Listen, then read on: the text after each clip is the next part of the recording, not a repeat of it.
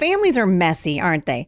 And one of the reasons I love the Bible so much is that we get to see the messy side of all the characters in the Bible, including their bad parenting moments. God includes these stories of real life people so that we can learn lessons from them lessons about the use of trickery, the use of favoritism in families. What happens when we decide to run ahead of God? What happens when we take our lives in our own hands and we get our priorities all out of whack? What happens when we manipulate the situation? Even in marriage, we can do this, and absolutely we can do it with our kids. And if you are interested in God's heart for your families, particularly as it relates to the struggle of favoritism within families, I want you guys to be encouraged today because we can take a lot of wisdom from the rivalry of Esau and Jacob and looking back into the lives of some of the characters in the Bible that we know so much about. Stick around. I think you're going to be encouraged.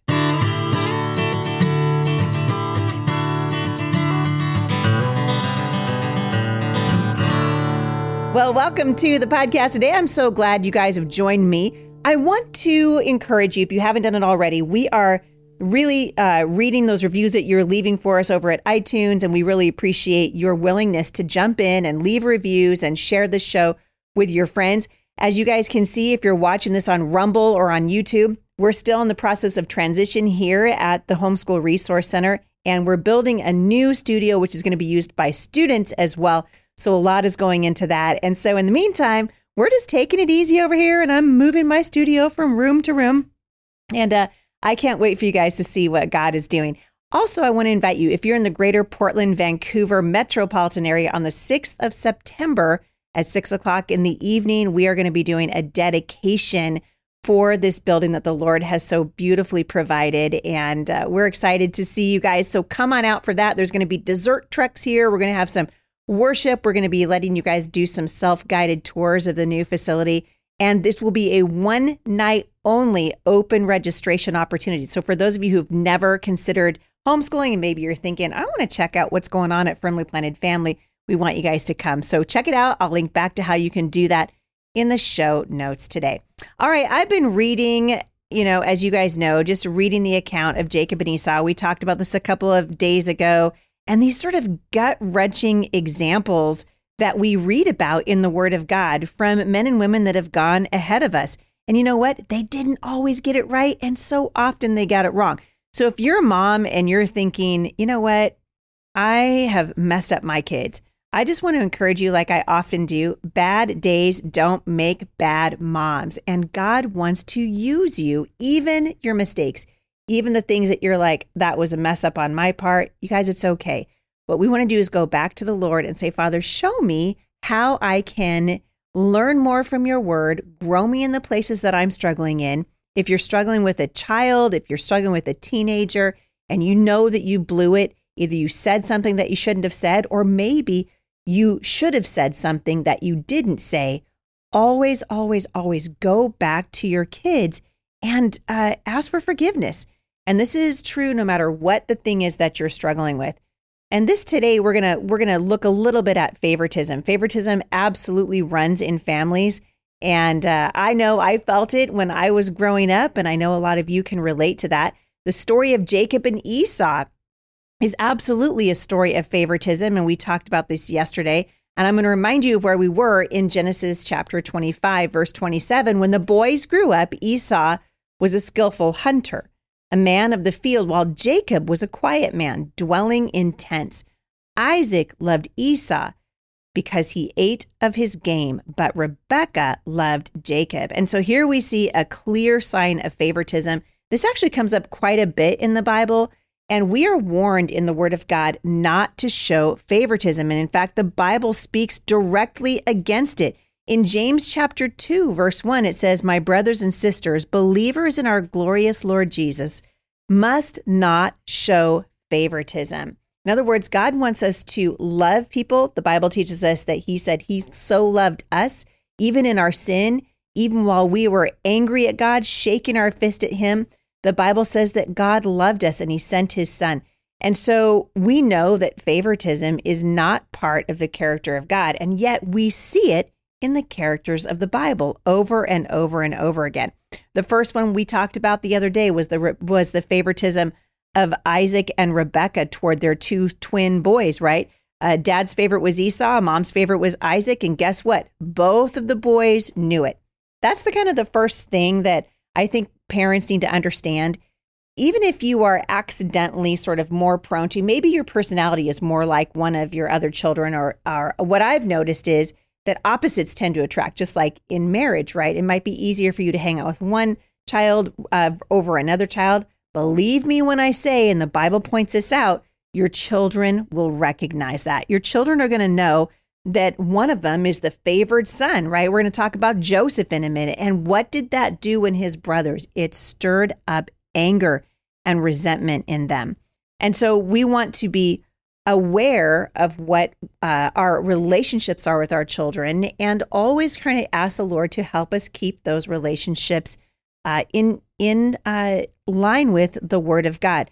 So Rebecca and Jacob obviously struggling. We talked how they did not want to do what uh, his parents had done, right? Sarah and Abraham. Remember, Sarah took uh, matters into her own hands. She didn't trust that God was going to do what he said he was going to do.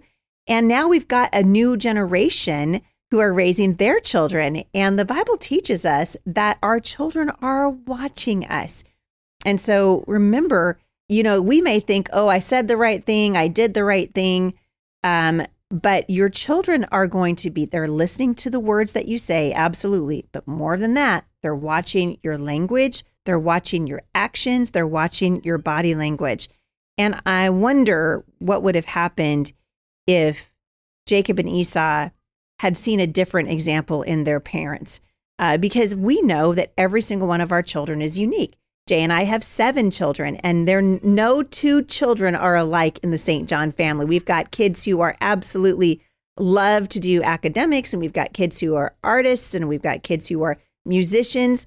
Uh, I have yet to have a scientist in the bunch, but something that Jay and I have said over the years is for all seven of our children, they really are like a variation on a theme.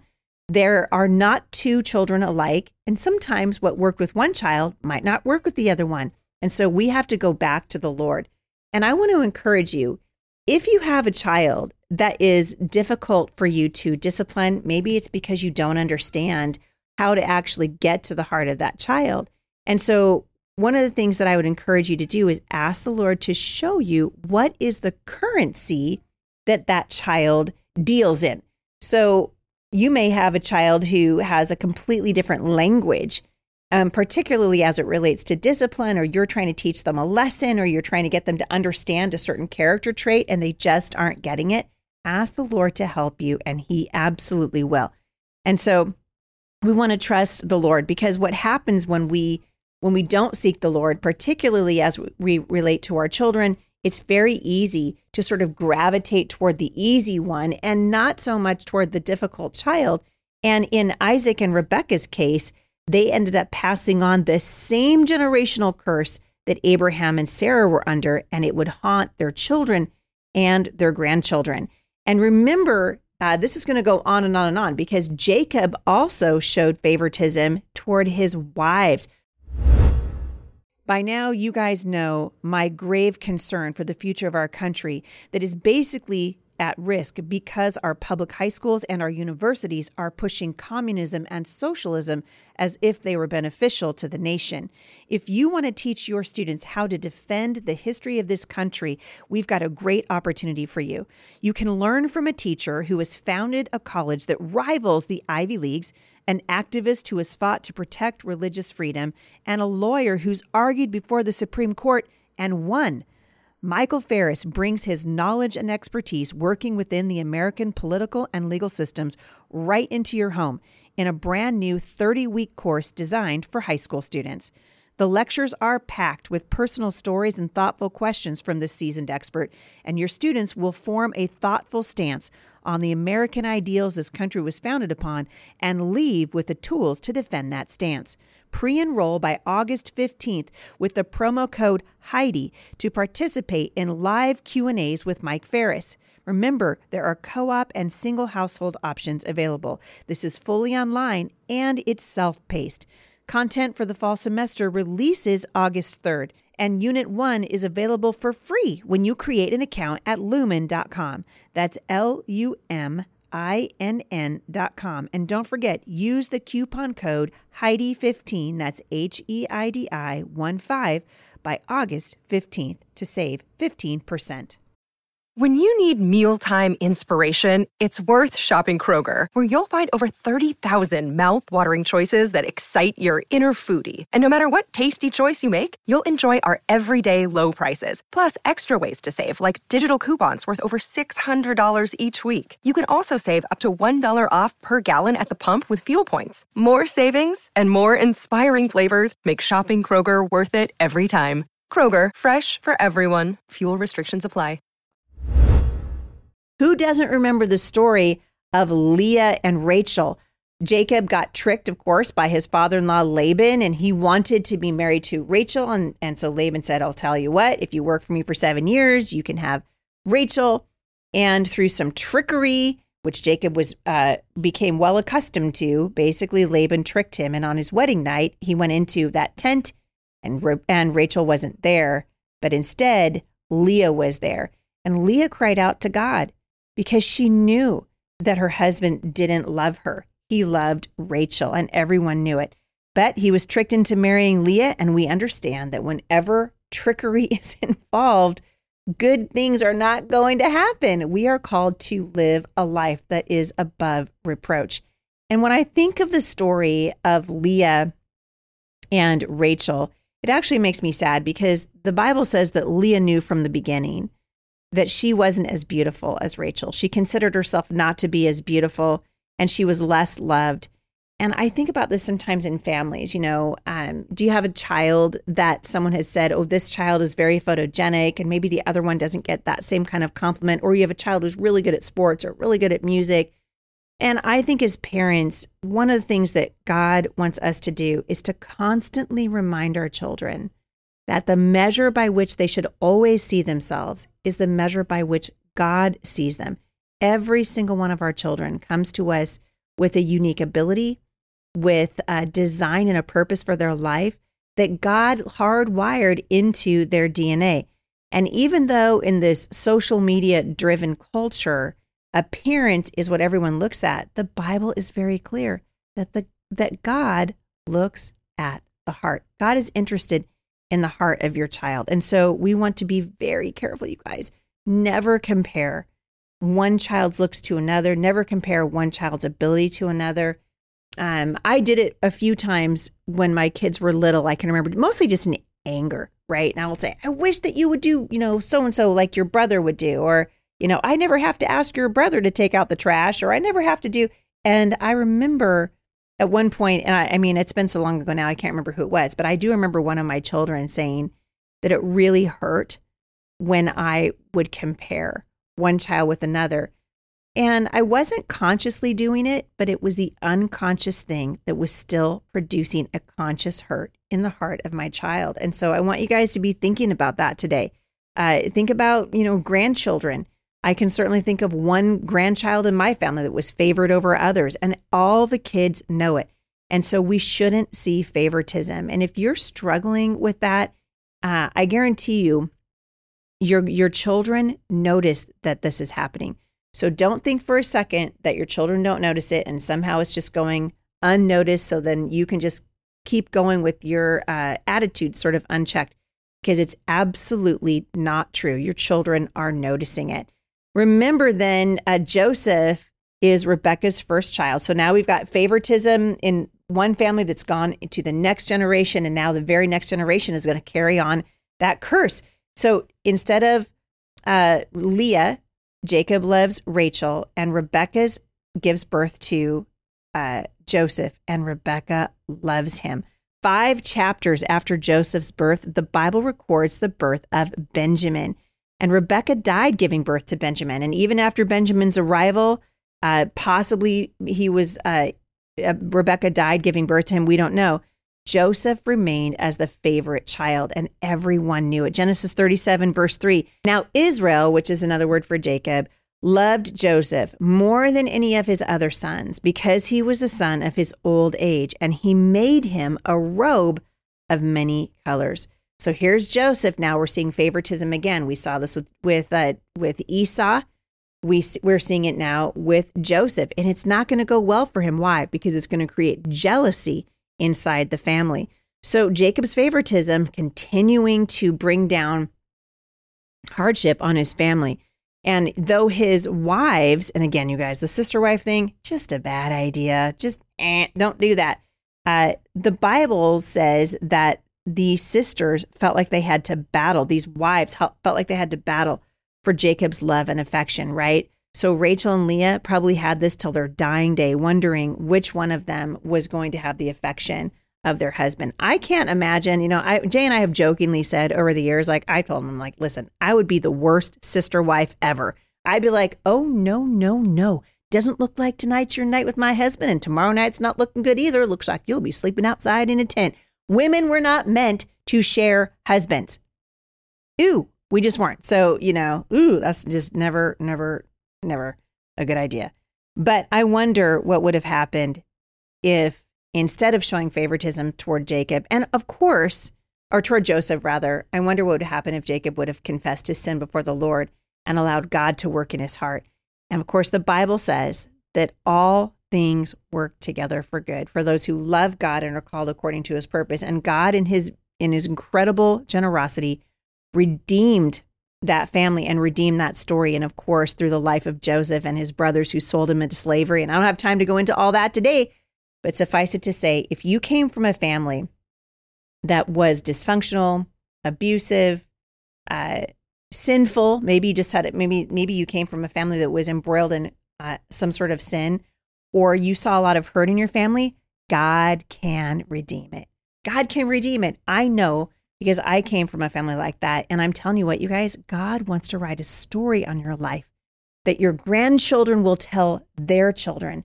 And then God's heart for you, clearly seen in Psalm 78, where the Bible teaches that when we make one decision, four generations are impacted. So your decision to follow the Lord Jesus is going to impact not one, not two, not three, but four generations of uh, children and grandchildren who are going to come after you. Uh, I found a really great article over at Desiring God by John Piper, and I was looking up some interesting facts about favoritism in the Bible.